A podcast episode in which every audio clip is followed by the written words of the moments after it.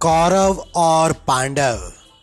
कुछ समय बाद कुंती पाँचों पुत्रों के साथ हस्तिनापुर लौटी। इस समाचार से हस्तिनापुर के निवासियों में प्रसन्नता की लहर दौड़ गई। पांडवों के शील और गुण पर सभी मुग्ध थे। पांडवों का बाल्यकाल वन में ही साधु संतों और ऋषि मुनियों के बीच बीता था। अतः उनमें विनम्रता, सदाचार और शिष्टता के गुण अपने आप आ गए थे। दुर्योधन और उसके भाइयों की शिक्षा कृपाचार्य की देखरेख में हो रही थी। पांडवों के आने पर धृतराष्ट्र ने उन्हें भी शिक्षा के लिए कृपाचार्य को सौंप दिया। दुर्योधन को पांडवों का आना अच्छा न लगा। वह स्वभाव से ही उद्दंड और महत्वाकांक्षी था। धृतराष्ट्र का सबसे बड़ा पुत्र होने के कारण वह अपने को ही राज्य का उत्तराधिकारी समझता था। पांडवों के बल और पराक्रम को देखकर वह उनसे और भी द्वेष रखने लगा।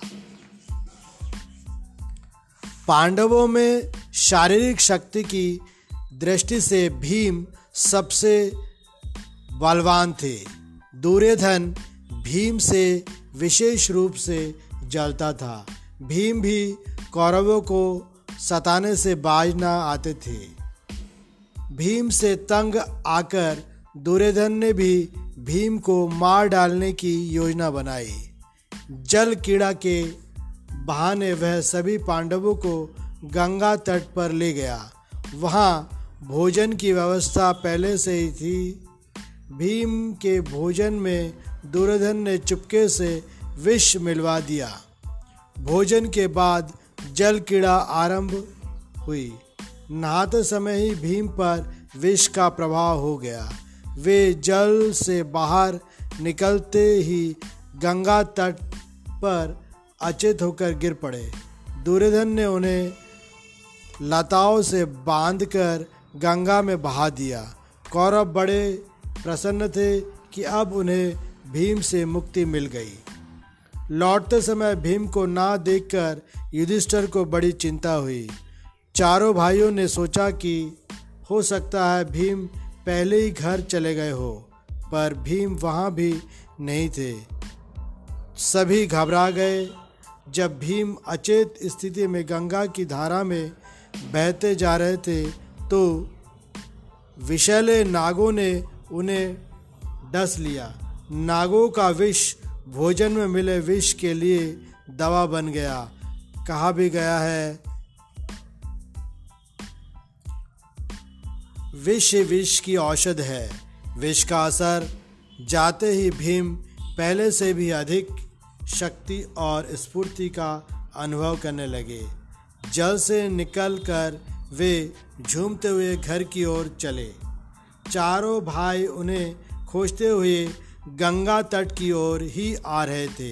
भीम को मस्त चाल में आते देखकर उनकी प्रसन्नता की सीमा न रही। वे दौड़कर उनसे मिले और सभी भाई घर पहुँचे। भीम ने माँ तथा भाइयों को दुर्योधन के षड्यंत्र की कहानी सुनाई। कुंती चिंतित हो गई। उन्होंने विदुर को बुलाया और उन्हें सारी बात बताई। विदुर ने उन्हें बताया कि पांडव चिरजीवी हैं और दुर्योधन उनका कुछ बिगाड़ नहीं सकता। भीम को जीवित देखकर दुर्योधन तथा उसके भाइयों में फिर से चिंता हो गई। कौरवों और पांडवों की शस्त्र शिक्षा। कृपाचार्य की देखरेख में कौरव और पांडव शस्त्र शिक्षा ग्रहण कर रहे थे। इस शिक्षा में पांडव कौरव से सदा आगे रहते, इससे दुर्योधन और भी जला करता। एक दिन नगर के बाहर पाँचों पांडव धनुर्विद्या का अभ्यास कर रहे थे। उनकी एक गेंद कुएँ में गिर गई। पांडवों को कोई उपाय नहीं सूझ रहा था। इतने में एक तेजस्वी ब्राह्मण आता दिखाई दिया। राजकुमारों की चिंता का कारण जानकर ब्राह्मण ने एक सीख उठाई और उसे कुएँ में छोड़ दिया। सीख पानी में जाकर गेंद में तीर की तरह चुप गई। ब्राह्मण ने दूसरी सीख भी कुएँ में फेंकी।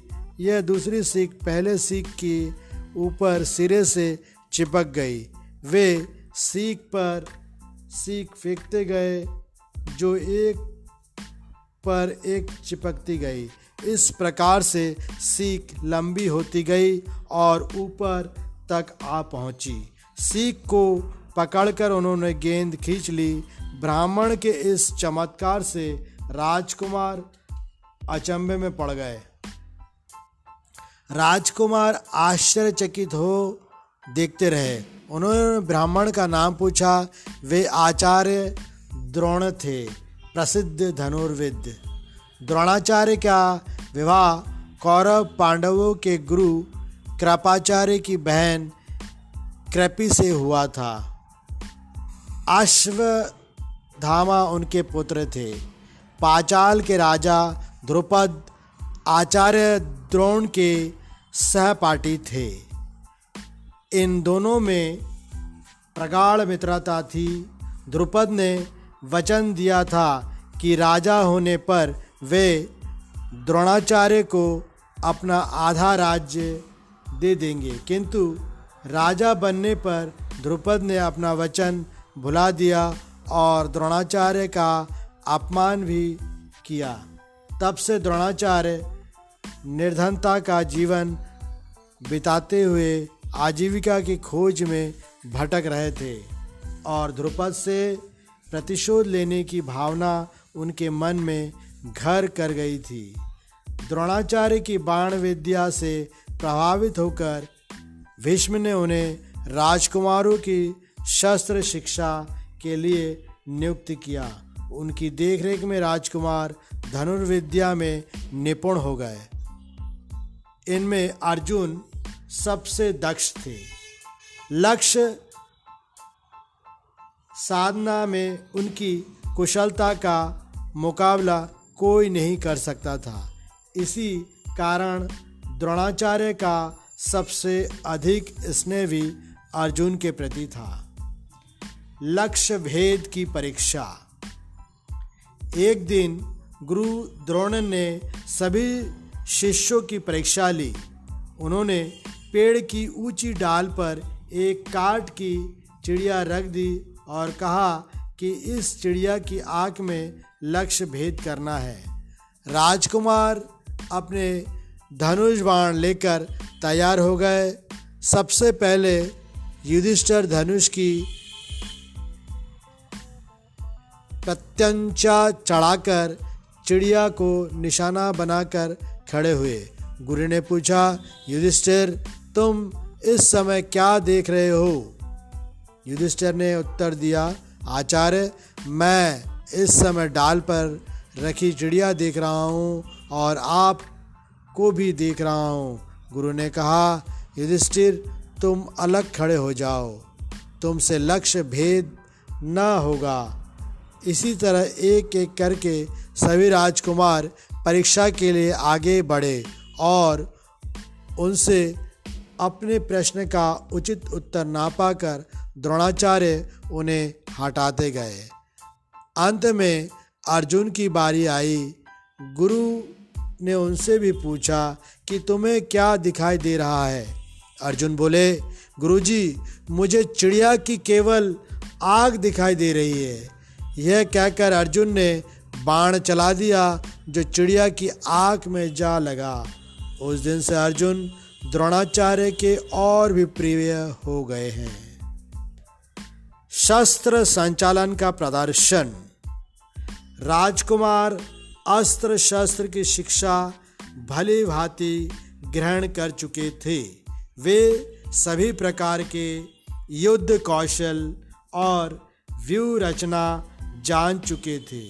एक दिन पितामह भीष्म ने गुरु द्रोण से परामर्श कर राजकुमारों के शस्त्र संचालन के प्रदर्शन की व्यवस्था की। गुरु के आज्ञा से अर्जुन ने अपनी वाण विद्या के अनेक कौशल दिखाए। अन्य राजकुमारों ने भी अपने अपने शस्त्र संचालन के दौरान कौशल दिखाए। भीम और दुर्योधन ने प्रदर्शन में अपने गदा युद्ध का कौशल दिखाया। कर्ण की चुनौती अर्जुन की प्रशंसा से रंगस्थली गूंज रही थी कि इसी समय कर्ण आगे आए और कहा, आपने अर्जुन का शस्त्र कौशल देखा है। मैं भी आपको अपनी कला दिखाना चाहता हूँ।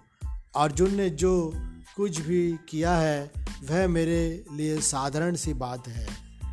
दुर्योधन बोल उठा, अवश्य, वीरवर कर्ण आप अपना शस्त्र कौशल अवश्य दिखाएँ। कर्ण ने कहा, पहले मैं अर्जुन से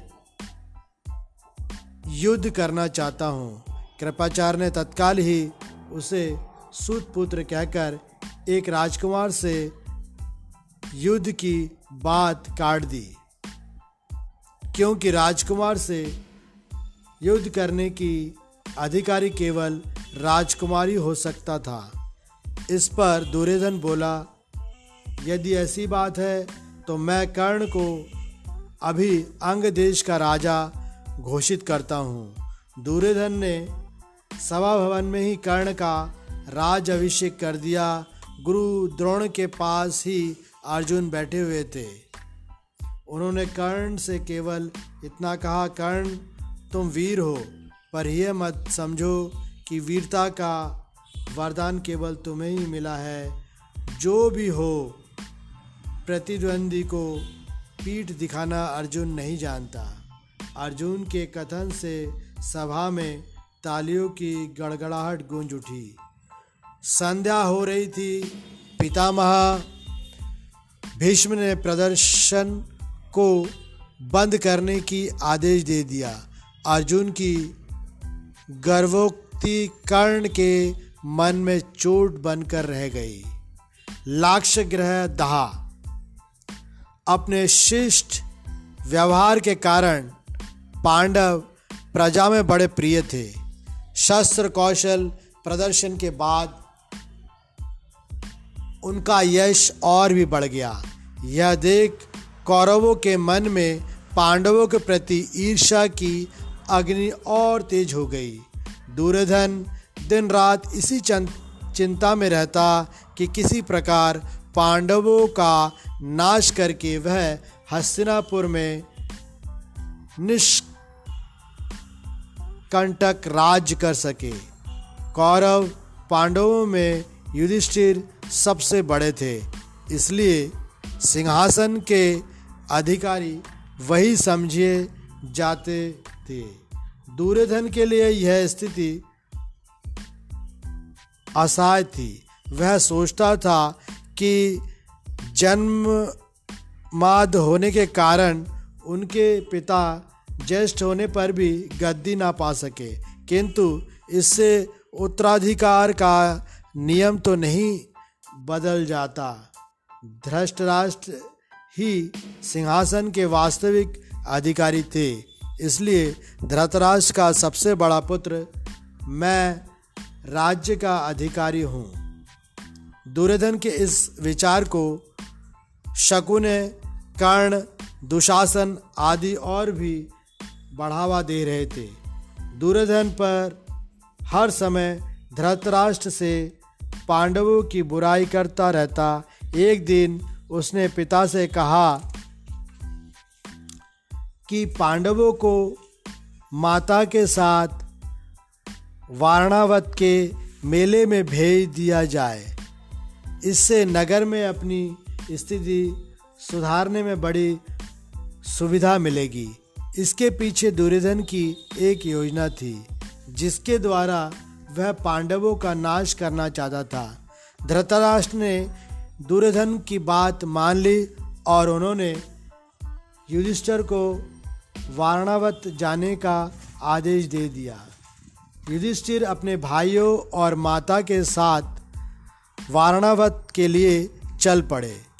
विदुर ने संकेत से युधिष्ठिर को समझा दिया कि वे वारणावत नगर में वे सावधानी से रहे और उनके अगले संदेश की प्रतीक्षा करें।